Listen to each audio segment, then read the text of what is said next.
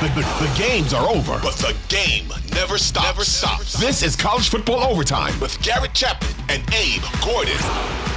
Welcome into the college football overtime podcast. My name is Garrett Chapman. His name is Abe Gordon. And Abe, we said last week that the coaching carousel seemed to be coming to a grinding halt. And as soon as we say that, we have some crazy news. And we're going to talk about that crazy news right here on the college football podcast or college football overtime podcast. Uh, also, Steve Sarkisian gets a big old pay raise. We'll talk about that and the implications that it could have on the sport as a whole. Is even if it's just the University of Texas. Plus, we got an EA Sports game coming out. They just dropped a, a, a little teaser that's got me in a tizzy. And then Helmet Communications officially coming to college football. But before we get into all of that here on the College Football Overtime podcast, I got to welcome in my co-host, Abe Gordon. How you doing, buddy? Doing good, man. Happy President's Day uh, weekend to all our viewers and listeners. And uh, yeah, I mean, one more weekend down means one more weekend closer to the start of the season. So let's get into Ooh, it. It is a long, arduous offseason, man. There's there is no sport that is that is as brutal of an offseason as college football.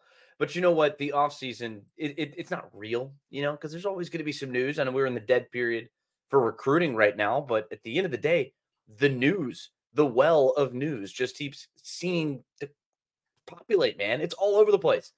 First thing we got to jump into is, of course, Shawn Elliott. He is the Georgia State head coach, or was the Georgia State head coach. And now he's going to go be the tight ends coach at South Carolina. Of course, he has family in Columbia.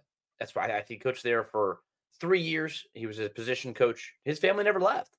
So he would routinely end practices early just to head up to, not early, but he would end them around five o'clock and he would always head up to Columbia, South Carolina to go be with his family. But um, I, I, I think it's a great move on his part. I, I I love the fact that he he understands that he's got kids in high school and he wants to go be a part of the, that experience and be around his kids and still around the sport he loves. So he gets to go to a, a, a program that he's familiar with. But it's also an interesting trend in college football right now. He becomes the third head coach to leave a head coaching role for a role as a coordinator. Hafley did it earlier this offseason. Boston College's old coach. He's now the defensive coordinator for the Green Bay Packers. That one I understand. Of course, you're going to the, to the next level and you're going to go be the coach in the NFL. But then Chip Kelly does it. he goes to go be an offensive coordinator at Ohio State, leaves UCLA. Now we've got a Georgia State head coach going to become a tight ends coach. It's a very interesting trend in college football right now. Yeah, I think from the mm. outside looking in, you might want to call it a trend, but I would counter that. I think these are three individual circumstances that, for different reasons, do make sense on the surface. Uh, you mentioned Hafley.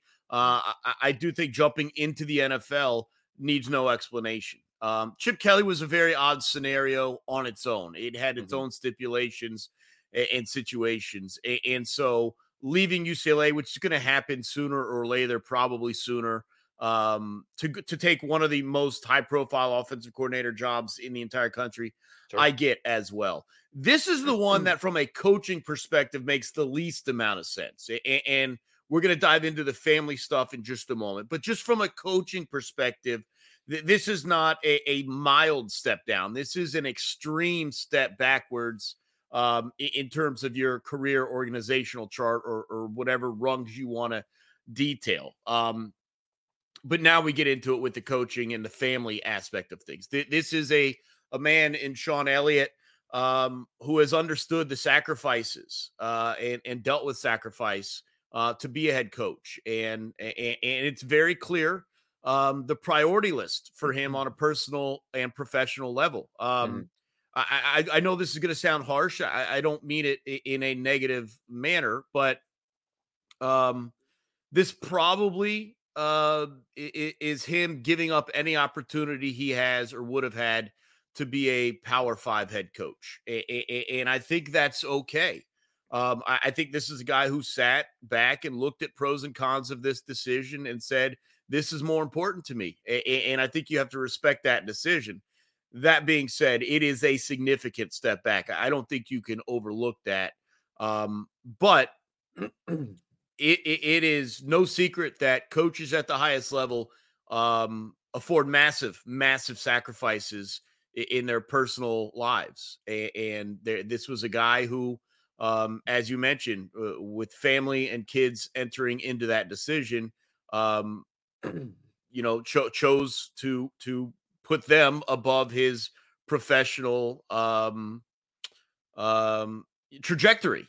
And, and I, I, think you can respect that. It, it, it's odd on the surface, um, but I understand why why he made this decision. But uh, ultimately, you know, you look at it from the professional side of things here, Garrett, and, and so many guys want to get to the highest level, want to be a head coach, want to try and win a national championship.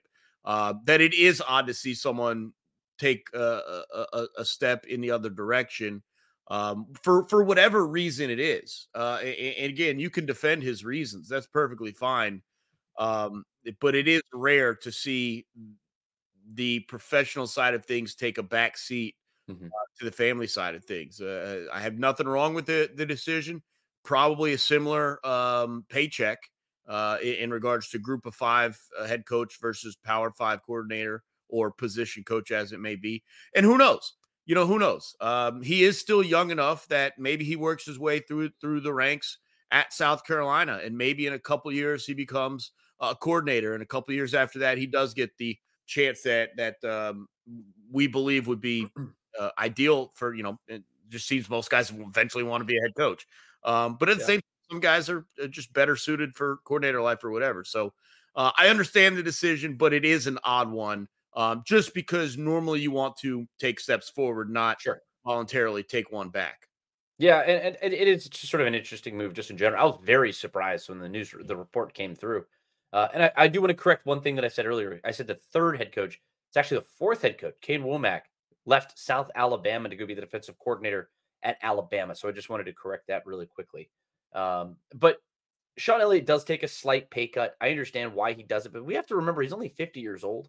Like he's not he's not overly like it's not like he's in his 60s or something. So I don't think he's giving up necessarily anything. Uh he was a good coach. He's well, coach, I, I, what you're giving you know? up is years, and I agree with you. Yeah. That opportunity yeah. is still mm-hmm. I look, you maybe in three years he could be the defensive coordinator at South Carolina. They put up a top eight defense in the country, and he could be taking that step. I agree with you on that. But you are one step away. As a group of five head coach, you are one good year where your team goes nine and three or ten and two from getting into those discussions. He's sure. just not going to be in those discussions in the immediate future. That's all. I think. I mean, his kids graduate high school and they move on to college. I mean, at that point, he can go get a head coaching job anywhere he wants. I mean, he elevated Georgia State to to being a, a pretty respectable program in a very difficult Sun Belt conference. He had them sitting right at I think it was a 41 and 44, four bowl wins over his seven years at Georgia State. He turned it into a respectable program, you know. And at the end of the day, it's like this is a that, that was a team that that had been founded what less than 20 years ago. Bill Curry refounded that program in over in Atlanta not too long ago. So like let's we can't exactly react as if it's like there was some big time program that he turned into. But no, he got him their first bowl win and he added three more. So kudos to him. And I'm, I'm really excited to see uh, what his future. It's just interesting. Not excited. I shouldn't say excited. I'm not. That's not the right word. But interested to see what his career path ends up being, because we've never seen one quite like that. I because I understand Kane Wommack. He goes to, to be the defensive coordinator at Alabama. it's technically a demotion, but you're going to go be a defensive coordinator at one of the top programs in the country. Not one of yeah. the top programs, the top program in the country, at least the, the one that has been for the last 20 years. So I, I get that side of it, you know, and then you can turn that and parlay it into a bigger opportunity down the line. Uh, but I, I do feel like you, and you, I think you alluded to this right at the beginning of your comments there. It feels like there's been a bit of an overreaction like to, by the media in general, just saying, well, "Oh my God, I mean, this is indicative of where we are in the sport." Like, yeah, like I get it, the transfer portal, name, image, and likeness, all these other things. It's an unprecedented time, but I feel like everyone's college football is still college. Well, football. let me let me ask you because uh, my take mm. on on the the situations you presented is that each, when looked at individually, makes sense. Exactly. I understand directly why this is happening. Eh, do do you view it that way, or you looking at look, four guys have already done this. Next year it'll be seven or ten. Like I, I just don't know if it's the trend people are making out to be. I think there are individual circumstances where where you understand the specific reasonings behind the decisions. I just don't know if that's enough to call it a trend, in my opinion.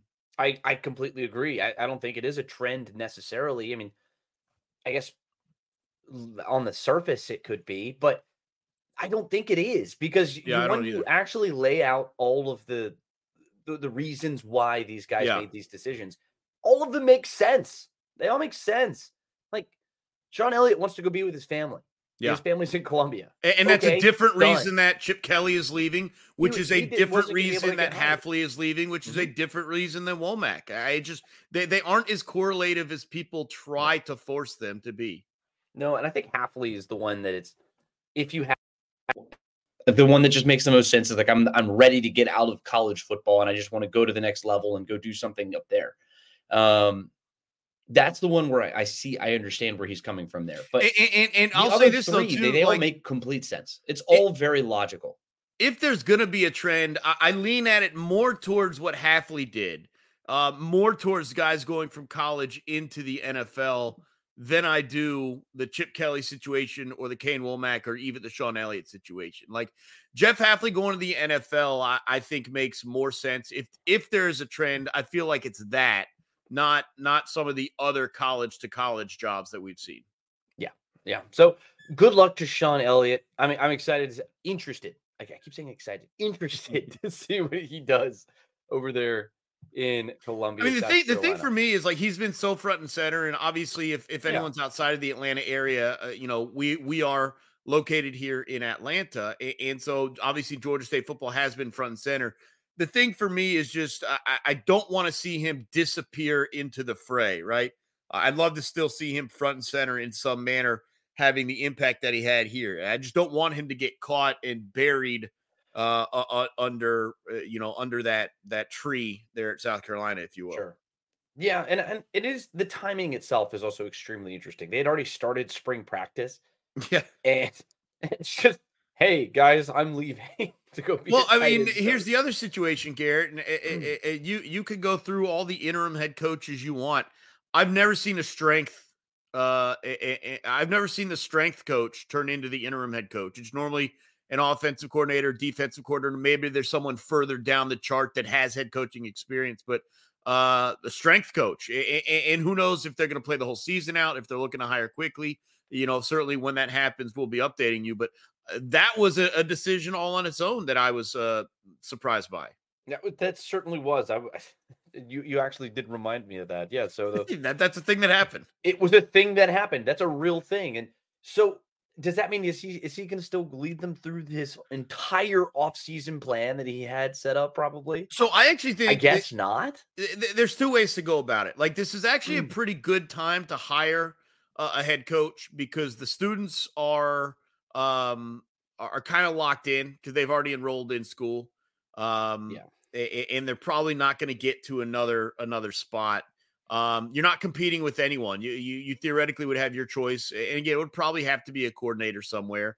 Um, but this is a guy who could then come in, have the full or, or most of uh, a spring, uh, take advantage of the spring transfer portal and, and go to war. Um, or do you just play a full season out with with the interim stuff and and and you have a year to kind of vet and take take aim and, and see what you're doing. But um, yeah, I, it, it's going to be interesting to see which uh, which of those routes they choose. This spring transfer window is going to be very interesting. Yeah, very interesting. And I, I think that one in and of itself is just uh, the amount of movement that we're gonna about we're about to see there.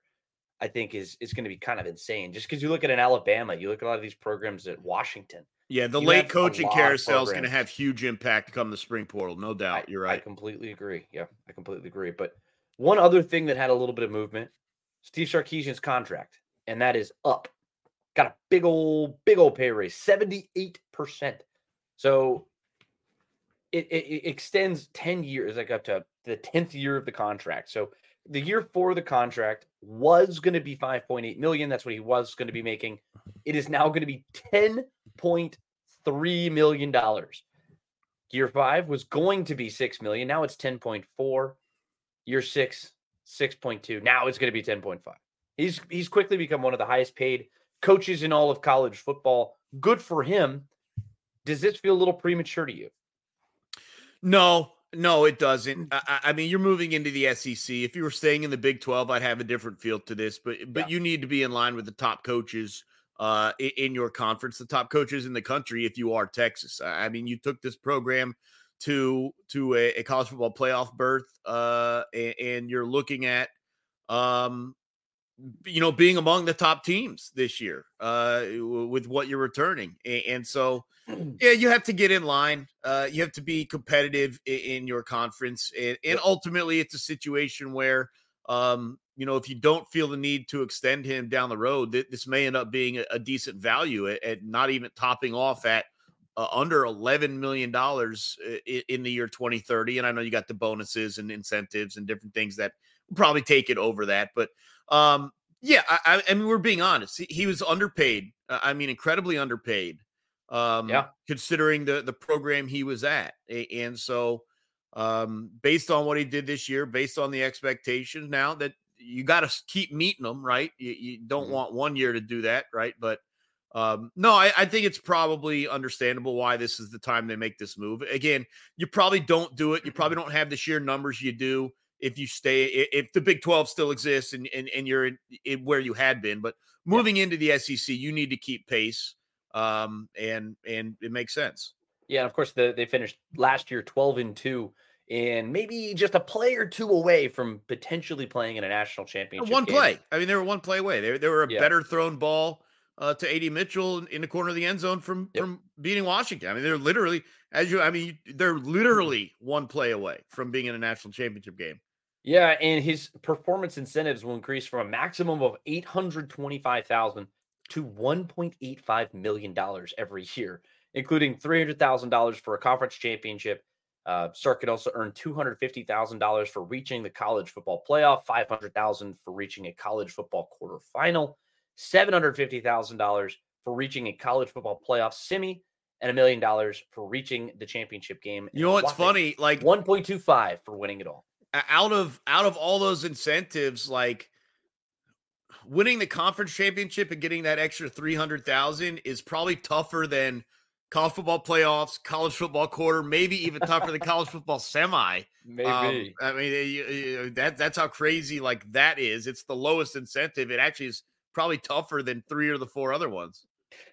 I mean, so but Mike, I go back to my question though for you. Um, I said it was premature Oh, I asked you if it was. No, I, I, get why. I, I, there, there's definitely a tinge to that. I agree with you. J- just because he he has kind of underachieved in previous years. There, there were games this year where you're like, "What is this guy doing? Is this the guy that can lead this program?" Um, I, I, understand why, but it, it, to me, it's more about where you have to be in the SEC with a top coach, um, and, and you just can't you can't yeah compete in the SEC with a six hundred thousand dollar or excuse me a six six and a half million dollar head coach. Like that just that that was unrealistic. he would leave. I mean, quite frankly, like he would Why? leave. Well, I mean, he was going to get it. I, I I just thought I thought this would be something next year to make this sort of. I'll, I'll tell you what this is, Garrett, and this is why I don't think it's preemptive. Because he's going to get another raise in a couple years, anyways. Sure, if probably. Kalen DeBoer fails at, at Alabama, Sarkisian, if he has Texas rolling the way they've been rolling, was going to be one of their top choices. And at that point, you can't be paying him six and a half million or seven million per year. That's one of the main Texas reasons for Alabama. Yeah, if, the, if they're paying you six and a half million, uh, well, they won't be paying him six. No, no, I agree, but I, am saying I think that's part. I honestly think that's part of the preemptive strike mm-hmm. on this extension is to prevent that sort of situation happening. That's all. I, just, I don't. I don't really see. There aren't a lot of programs that you would leave Texas to go be a coach of. If there's a four million dollar difference, you would. That, yes, that's why. The that's thing why is, but that's my other thing is like Texas will make sure that you get that four Prob- million dollars. Probably tag on an yeah. extra million just for, yeah. for good measure. Like that's like I'm just talking football wise. Like I would never leave Texas for probably damn near any, any job in the yeah, country. From a football now, perspective, like, sure. If you're like a, a Georgia coach, you're not leaving Georgia for any job in the country. It's the same thing, but it's just you're already established and you're right there. But you know what I mean? Like I'm yeah. just saying, like based off Kirby's different. Um, but one other thing that's worth noting is the fact that all of his coordinators got big pay raises too.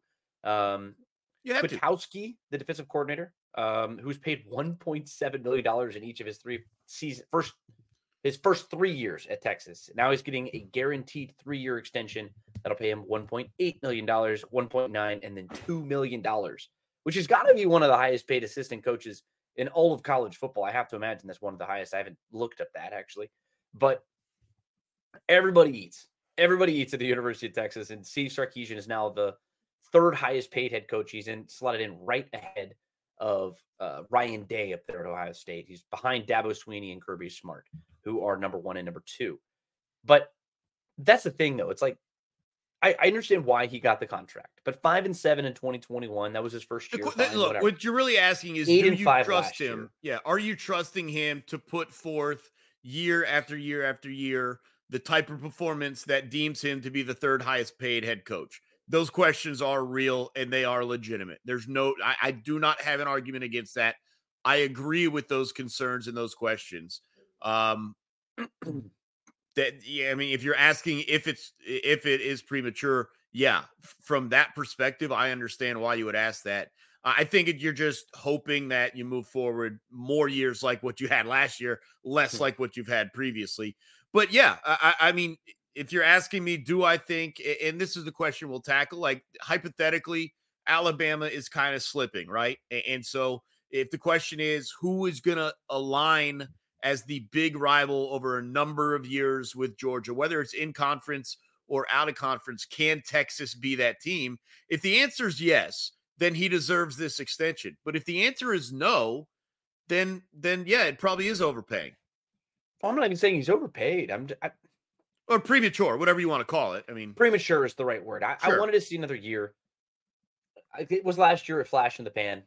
No, probably not. I think Texas is going to come into the SEC be a good team because uh, Sarkisian's a good coach. You know, I mean, he was he's a good coach, and you get the quarterback back, and you got a quarterback back, and and I get it though. I understand the situation and I understand why they made this deal. And, yeah, yeah, but I mean, like the I, I, know you mentioned the coordinator um, contract, like the offensive coordinator Dowell Loggains at South Carolina is making one million a year.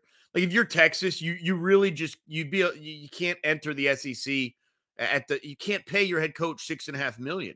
That's like uh, uh, that's Vanderbilt numbers. Oh, oh, please! It's I mean, not, you know what I mean, no, but I mean, you know what I mean. not paying their head football coach six million dollars. You got the point, though. You know what I mean. Maybe it's a little, oh. little bit. but does this feel? Does this feel almost uh, Texas A&M to you? Um. Uh, yeah, I, first off, I'd have to look at the, the buyout stuff because there, there's a big difference. The issue with Texas A&M, and I, you're obviously referring more specifically to Jimbo Fisher and the contract there. The issue yes. there was not the contract years and money. The issue there was the buyout. Um, so I, would have to compare buyouts. I would imagine, it, without doing the proper amount of research that I guess I should have done, I would imagine, and I guess probably because the numbers aren't final on this, it hasn't been done official. Just talking about it, I think. Um, but but I would imagine the buyout is not going to be 50 million at certain. I, I mean, you're you're talking sure. five times less than that would be my guess. So mm-hmm. th- that was the real issue. The issue wasn't the years and and the hundred million and all that. It was the buyout. Yeah, and I get that. I completely do. It's just so I actually just did the research here. So what was he making? Six point eight last year. Sure, that, whatever you said. I don't know. You said it. 6.8. um, he would have been eighth in the SEC. Yeah, they, come on. Eighth. I'm just saying. Above Hugh Freeze, Sam Pittman, Shane Beamer, Drink, Clark Lea, Vanderbilt, who's making $3 million. And then Zach, oh, well, I guess Zach not going to be there anymore, but uh, this is an old list. but this was as of October. Um, but he's also getting yeah, because didn't uh, Drinkwitz signed a Drinkwitz signed a deal too. He's going to make nine million, so he he'd be higher on that list too. Yeah, so this is an old list. Yeah, um, I get your point. But, yeah, he, would been right around that middle of the pack, which I, and so I see where you're coming from with that. But he's also going to be getting two dealer cars that he's going to get to drive around. Twenty hours of private aircraft flight time for personal use. University of Texas Golf Club membership tickets and suites and all kinds of fun stuff. See, I all, wouldn't all I wouldn't give these guys golf club memberships. You ain't got time to golf. You, you, ain't got time to if you're golfing all the time, you ain't doing your job. Come on. Nick Saban golfed plenty. He He's- golfed plenty, and Steve he's college not Nick. Saban. So even Chipper disagrees. oh man, that's funny. That's that's some good stuff right there. So, uh, good for Steve Sarkisian. I I think that's uh good for him. We'll see what ends up happening with all of that. As Texas moves into the SEC, it's a huge year for Texas and, and Oklahoma as they um, look to expand the conference. But uh, one thing I do want to talk about, another thing I do want to talk about, EA Sports. It's in the game. I was just gonna say that. Ah, you stole it from me. college football is back on the uh, whatever console you play. I, I'm an Xbox guy myself. I I don't know if you're a PlayStation or, or whatever, but I saw that dadgum video and I was so excited. And it finally, ah, it was my childhood. That game meant so much to me. I, I when I got an allowance or I would get birthday money or anything, I would always be saving up to play or to, to buy NCAA football. It was my favorite thing in the world. I loved it so much. And now it's finally back. July is uh, sometime in July is going to be the release date. May, they're going to release a full trailer. But of course, we've heard all kinds of rumors and things floating across saying, oh, this is going to be this. And then that's happening there. And some, some people said it was going to be the national championship game. They were going to have like a big trailer release or something. And that obviously did not happen. But now we finally have a taste of what's to come in EA Sports College Football 2025. I'm really interested to see what they did with it. Um, and less so from the gameplay perspective. Um, people people enjoyed playing the game, but but the thing was the franchise mode, um, recruitments, stuff like that, smaller schools and, and building your program. And I, I'm just interested to see what they're doing nowadays in the realm of NIL and transfer portals and how that's going to impact those modes. Um, Yeah. You want it to be realistic to, to some extent. Um, and if it it has to include those, it has to make that difficult. Now, I don't know Yeah. uh, how you you integrate that into the game, but um, they're going to get killed if it doesn't. And so I'm very interested to see what sort of modes they have. Um, they, I mean, I, look, e- even recruitment, like I would do build the players where you have to go through camps and like play your way into high profile. I mean, there- there's just Yep. There's the interesting thing about EA Sports i- for the college football game is unlike most other sports games, and yes, there is some with with FIFA manager mode or or, or whatever. Um, it's so little about the actual wins or losses in season and so much about the other stuff that you're doing uh, within the game. And so I'm just really interested to see how they handle that and to what extent they go. And then also like the interesting thing, and um, you know, I've got a show coming up in a couple of days that I, I- want to get a lot of suggestions and see where people's minds are at. But like, who's going to be on the cover? I I know there's been suggestions of of all sorts of ilk. Um, and with NIL, like theoretically, you could put a current player on the cover. You'd have to figure out the financials and the literature, the contracts, and all that. But theoretically, you could. Um, you know, obviously, I think a lot of people say, you know, the Nick Saban retirement eh, could he be on the cover? There, there's a lot of different things that could happen. Um, do you have a, a, a you know, whatever it's going to be? I don't know. Um, you you you montage uh, all the old covers, um, you know, stuff like that. What do you do? But Mm. um, very interested to see where they lean with the cover as well. Yeah, I just hope they don't mail it in. That's my biggest thing with the cover. Th- I so that's the, that's- I mean, yeah, I meant to I meant to say this, and you made me think of it. Like there, there's so much um, nostalgia in this game that there is concern that they half-ass it and just expect people to go with it because, oh my god, we finally got this game back. Like there, there is a nostalgia a version of this where the game is not good, but people buy it and play it just because it's back. And you're right. I, I hope that's not where this is headed. I really hope not. I really, really hope not. But I, don't think at the end of the day that that's hopefully what's going to happen. But as if the engine, if they come back and it's it is what this Matt what Madden has become, I loathe Madden. I used to love Madden. I, I played Madden religiously. They had the, they used to have the crossover thing where you could play with your college football player and then you could integrate him into the NFL game, the Madden game. And it was the coolest thing. But then, of course, as soon as college football went away, like once the college football game went away, it, it seemed like the Madden game went off the rails. It's just not the same game for whatever reason. I think they changed the gameplay or something, and it's just I don't know. I don't like it very Madden much. has gotten, uh, it, it, and you you have this with a lot of these events. It, it it was supposed to be less arcadey than NBA Jam or NFL Yeah. Blitz, but it's gotten it's swung so far to the other side that there's too much minutia to the gameplay. It's too difficult to, it- to it's do too little it's too close to the real thing. It's too serious.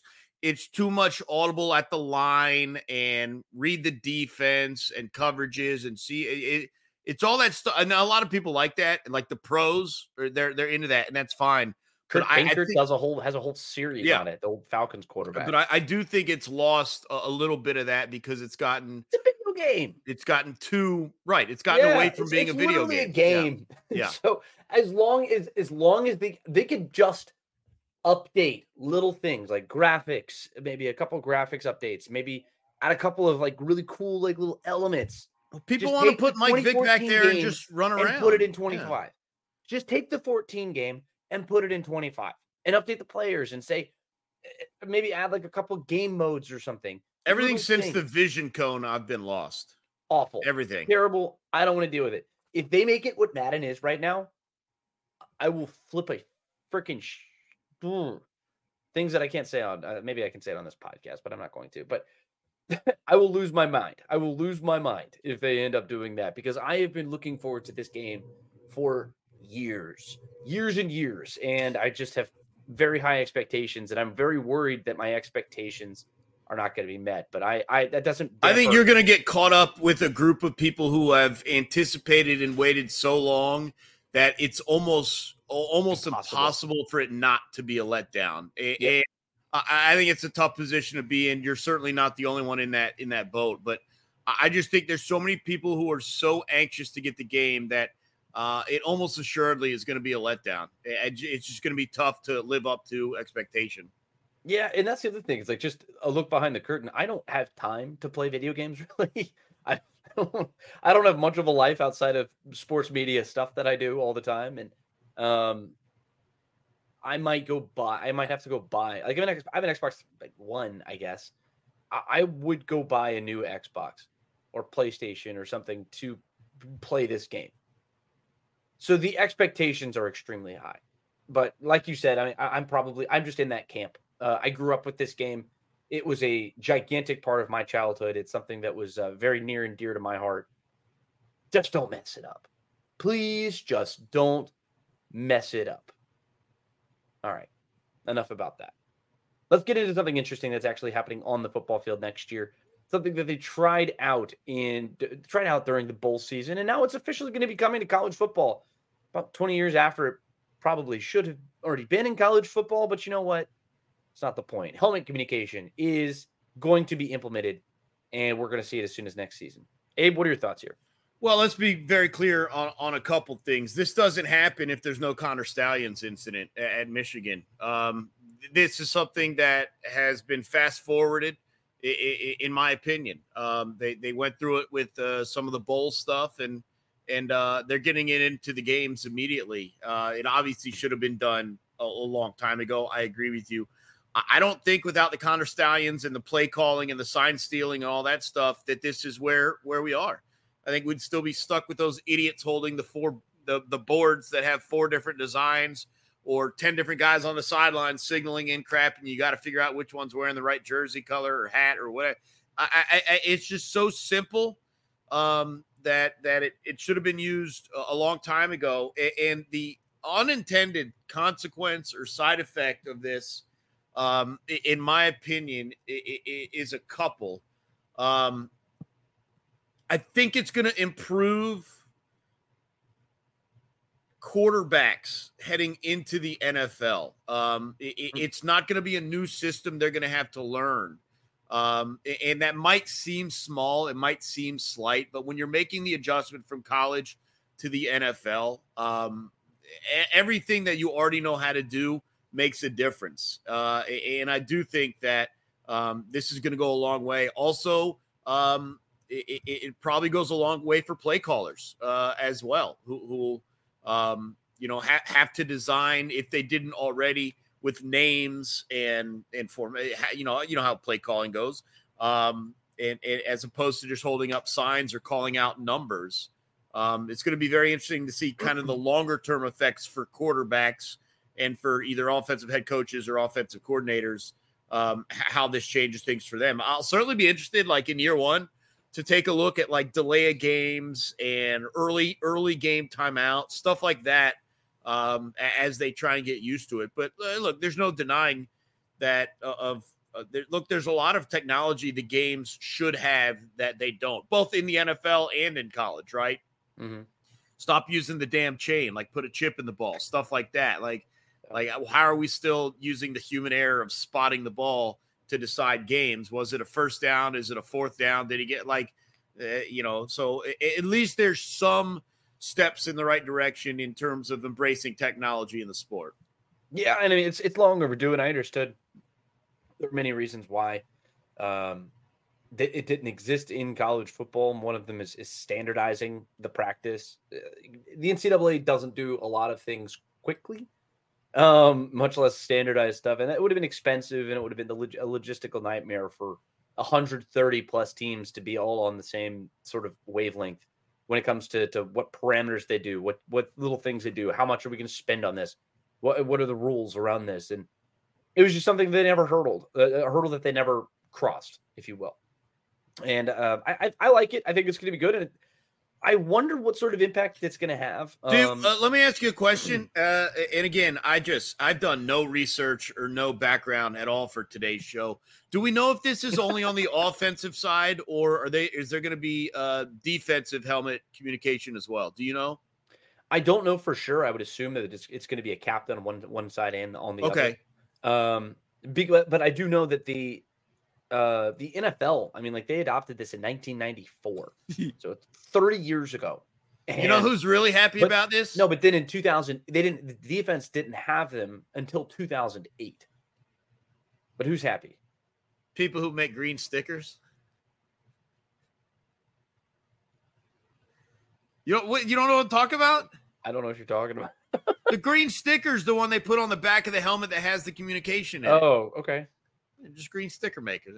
They just doubled their doubled their need for uh, you know, half inch diameter circles of sticker. You know, oh, no, I can't but believe that fell on deaf ears. That was a good uh, one too, man.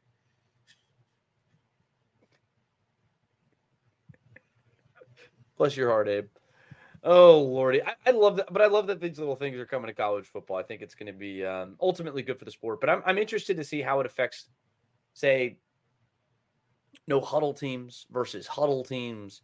Um, maybe it affects them a little bit, maybe it doesn't. But I know uh, we saw it in the bowl season. We saw the Terrapins, uh, Maryland used it, and they smoked Auburn, who didn't use it. Did that have anything to do with that? I wonder. I, I doubt it. But I, I, like it. I like that technology is making its way into the sport. The Big Ten is is um, I mean, they're notorious for for being one of the, the early adopters of this sort of thing. They were the first to use instant replay in the 2000s, and now they're jumping into into this helmet thing, and and I'm, I'm excited about it. But little things to college football. I like it. Yeah. Uh, again, I, I just hope it's the first step towards a, number of uh, advancements in communication and technology and all that stuff. So um, we'll see. But but yeah, the they're probably not leading the way. There probably will be followers when the NFL adopts it, or or maybe even if they steal it from one of the you know the spring league, who's going to be trying yeah. out a couple of things. So yeah, we'll see what ends up happening with all of it. But that's it for us right here on the College Football Overtime Podcast. Thank you so much for joining us.